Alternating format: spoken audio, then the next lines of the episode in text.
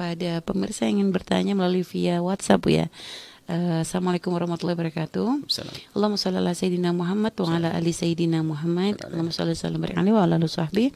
Semoga Buya dan keluarga selalu dalam keadaan sehat walafiat. Amin. Izin bertanya Buya, saya dulu pernah menabung di bank konvensional. Alhamdulillah saya sudah beralih ke bank syariah Buya. Di bank konvensional saya mendapatkan hadiah berupa beberapa barang elektronik Buya. Satu di antaranya mesin cuci dan sudah saya pakai sampai sekarang. Yang lainnya masih utuh Bu ya.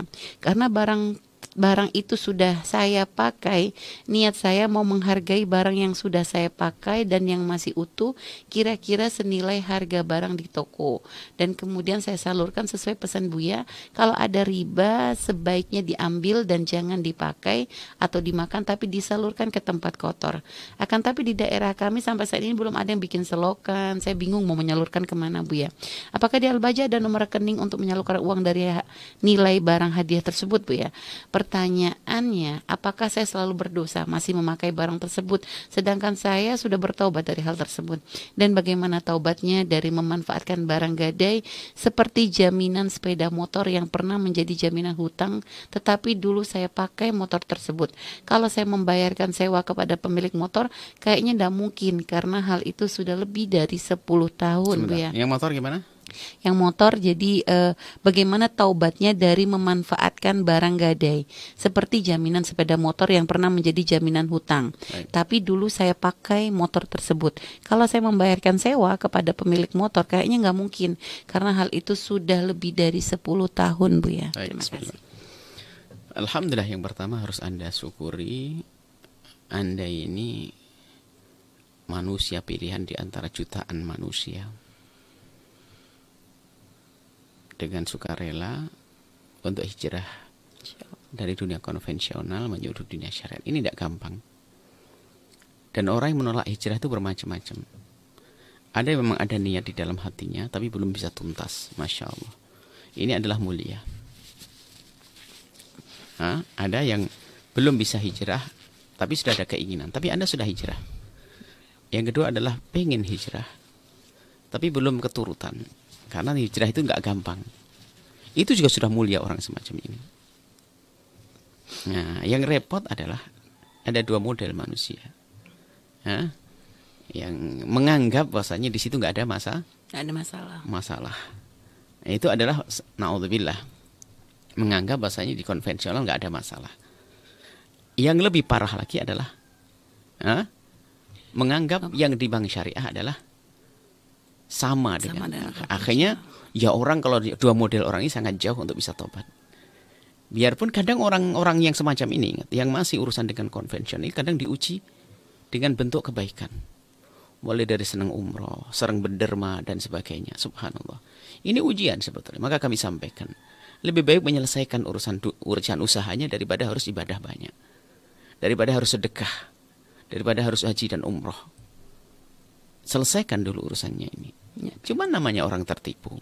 Tapi Anda adalah, makanya kami barangkali ada mendengar suara kami ini dari hamba-hamba yang masih berurusan dengan dunia, dunia semacam itu.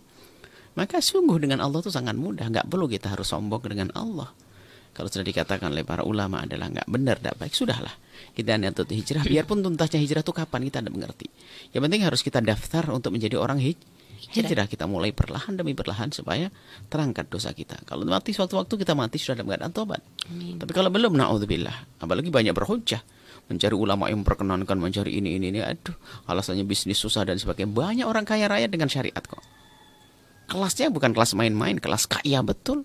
Dan dermawan betul. Ahli ibadah betul ada. Tanpa tanpa konvensional mereka nggak merasa terganggu kok. Makanya ini ini yang harus kami tekankan. Kemudian uh, di dalam bank konvensional ini memang transaksinya gado-gado. Tidak semua transaksi adalah ha, haram. Tapi kalau kita bergabung, maka uang kita pasti digunakan untuk halal dan ha, haram. haram. Tapi kalau ada pemberian dari bank konvensional kita bahas ya, memberikan hadiah kepada uh, semuanya, ini perlu di, dicermati. Jika hadiah ini termasuk dianggarkan daripada daripada, daripada tambahan kelebihan utama apa kok eh, tambahan seperti bunga maka hadiah itu termasuk jenis yang haram tapi kalau hadiah ini adalah karena menganggap bahasanya bank ini sudah sukses dan sebagainya, lalu bagi-bagi hadiah, maka hadiah dari bank-bank konvensional semacam ini jatuhnya adalah sesuatu yang subhat. Bukan haram mutlak. Karena mereka tidak mengatakan dari dana yang kami anu ada dana riba yang banyak kami bagian. Mereka tidak mengatakan semacam itu. Karena di bank konvensional pun juga ada investasi di hal-hal yang yang positif atau mungkin transfer dan sebagainya ada biayanya. Cuman betul sebagai orang yang punya iman takut akan agamanya seperti Anda, Anda tidak menggunakan tidak ingin menggunakan itu semuanya. Hal yang baik. Tersanjung Anda orang seperti itu. Maka ini orang pilihan Allah doakan kami. Enggak banyak berhujah, langsung saja padahal padahal kalaupun seandainya dipakai juga juga uh, sifatnya subhat memang keberkahannya tidak ada sih. Tapi kalau Anda niat untuk untuk me, me, me, me, menguangkan uang tersebut karena itu haramnya tidak mutlak, Anda tidak harus berikan keselokan. Anda bisa keberikan kepada sanak kerabat yang fakir dan miskin. Karena itu tidak mutlak haramnya, tidak murni haram.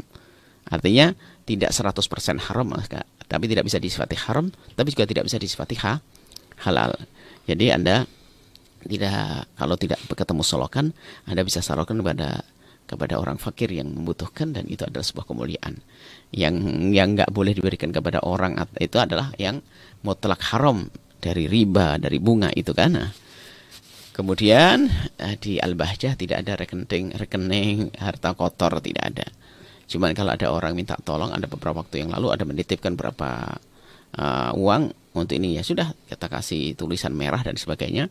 Nunggu di beberapa tempat yang ada nanti untuk kita gunakan untuk tempat-tempat kotor tersebut. Seperti itu.